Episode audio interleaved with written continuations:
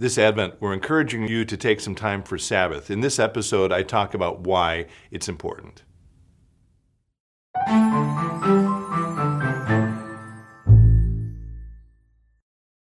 Hello, friends. It's good to be with you. As always, thank you for taking a little time to be with me today.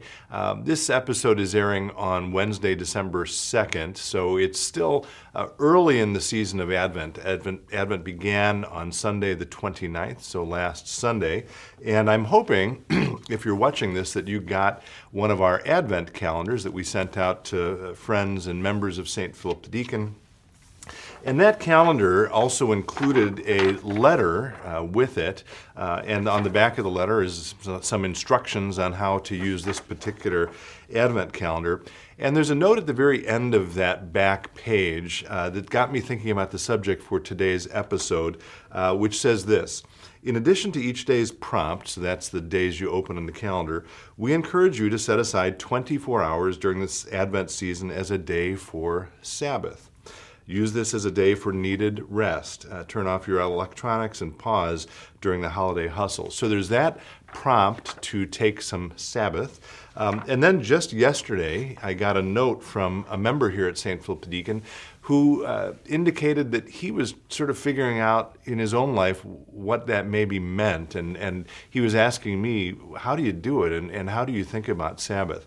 So I want to just lift up three um, reminders about the day of Sabbath or what Sabbath means. These are not necessarily the most important, it's not exhaustive, but three ideas about the Sabbath and why we should do it, why it's good for us. And the first um, is that it is, in fact, one of the Ten Commandments. I don't know if you knew that, but uh, taking some Sabbath time is actually the third commandment, depending on how you count the commandments. Um, here's what it says in Exodus 20 Remember the Sabbath day to keep it holy. Six days you shall labor and do all your work, but the seventh day is a Sabbath to the Lord your God. And then a verse or two later, for in six days the Lord made heaven and earth, the sea and all that is in them, and rested on the seventh day. So God both commands it to us and he sets an example. God made all things, made all the created world, and then he rested. And so God invites us, or He indeed commands us, to do the same. So that's one reason uh, Sabbath and taking Sabbath is important.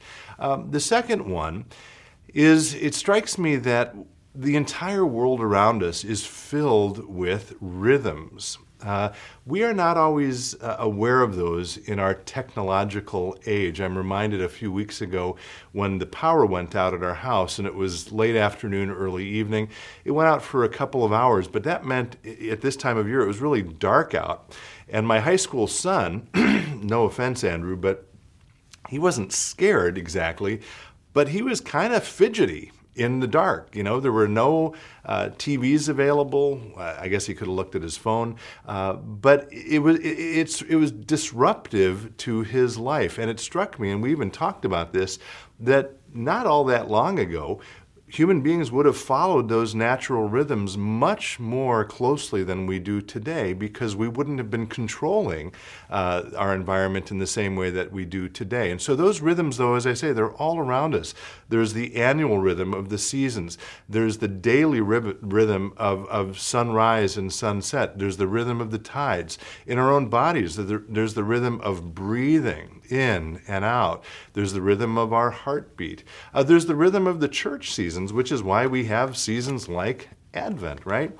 And so taking a Sabbath, taking one out of our seven days to rest, uh, again, I'm not saying this is the most important reason for Sabbath, but it connects us to all of those rhythms that are around us in a, in a more natural, organic kind of, and I would say healthy way. So that's the second point. First, it's a commandment. Second, it connects us to natural rhythms. And the third is I want to suggest, I don't know if you want to use the language of it's good for us or it, it lets us do what we're called to do more effectively. We love words like effective, or productive in our culture. And we tend, I think, to assume that effective, efficient, productive means work, work, work all the time, right? We, we honor and celebrate people who don't sleep very much at night or who never take a vacation. I want to suggest as Christians, that may be counterproductive. It may allow you to get a lot of work done in a short span, but over the long haul, I'm not sure it's as effective or efficient, and it's certainly not healthy.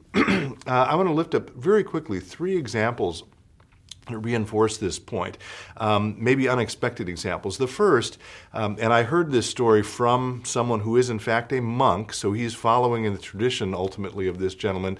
But the first example comes from a gentleman named St. Anthony of the Desert, who historically is understood as the father of the monastic movement. He went out, out of Egypt into the desert, and he initially said, I'm going to go out there and I'm going to take Paul's admonition to pray without ceasing.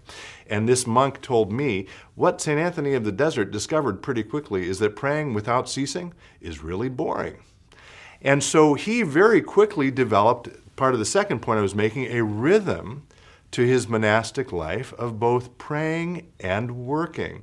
And that has followed the monastic tradition ever since. And uh, praying and working and then resting, of course, resting is part of the Sabbath, allowed him, he believed, to be a more effective, efficient productive, if you want to use that language, prayer. And again, I think that can apply to all of our work. The second example is Martin Luther. I've talked about this maybe in other places, but there's a little quip from him or attributed to him where he says, I am so busy today, I couldn't possibly get by with less than twice the amount of prayer that I usually need. And again, the point is sort of counterintuitive. What he's saying is, in order to accomplish my work, maybe I need to start from a place of rest, from a place of peace, from a place of prayer. The third example is a more contemporary one. One of my professors, uh, when I was a graduate student, uh, told me about a, a, note he got from an undergraduate who was overwhelmed with all of the work she had to do. And she was working, she felt, all the time, never taking any rest. And his counsel to her, counterintuitively, was take a break. Quit working so hard. Carve out one day of the week to not worry about your work, and you may discover, paradoxically, that that rest allows you to be more effective when you come back to it. So, God commands it.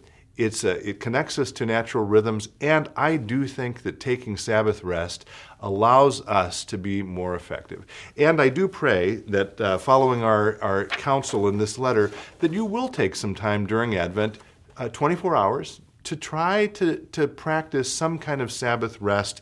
And if you do, will you communicate back to us and let us know how it goes, or let us know what you learned or how you did it? Other people might learn from that as well. As always, thank you for spending some time with me. Be well, stay in touch, and God bless.